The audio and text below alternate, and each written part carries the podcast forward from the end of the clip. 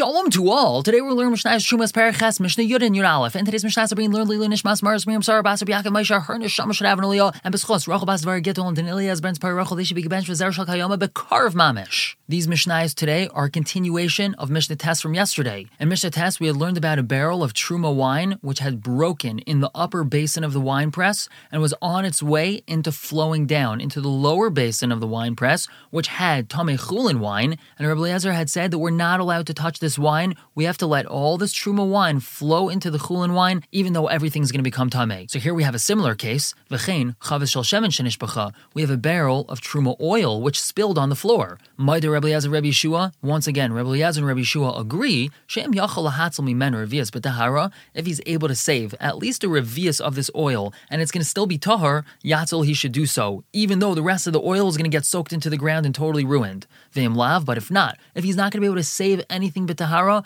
Rabbi Rabbi Eliezer says, like he said in the previous Mishnah, Tered v'tibala, let everything just go and get soaked into the ground. Ma'ayiv alena biyadav. He's not allowed to soak it up with his hands. He's not allowed to actively make it tamei with his own hands. Now Mishnah Yud Aleph tells us about Rabbi Shua's opinion. Va'alzu va'alzu am Rabbi Yeshua. On both of these cases, the wine and the oil case, Rabbi Yeshua says, Laizuhi truma shani muzar milatama. This is not the truma that I'm warned. Don't be matame it.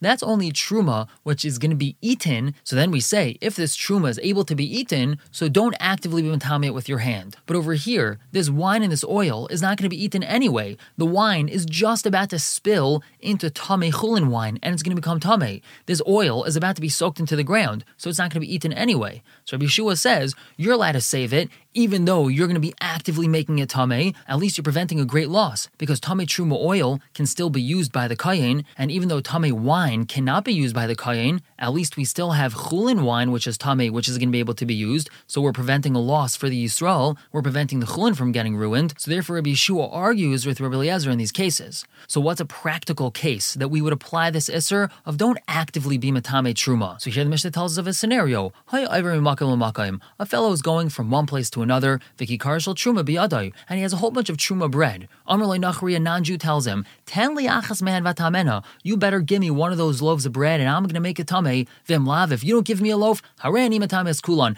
I'm going to touch every single one of them. I'm just going to put my finger on every single one of your loaves of bread and going to matame all of them.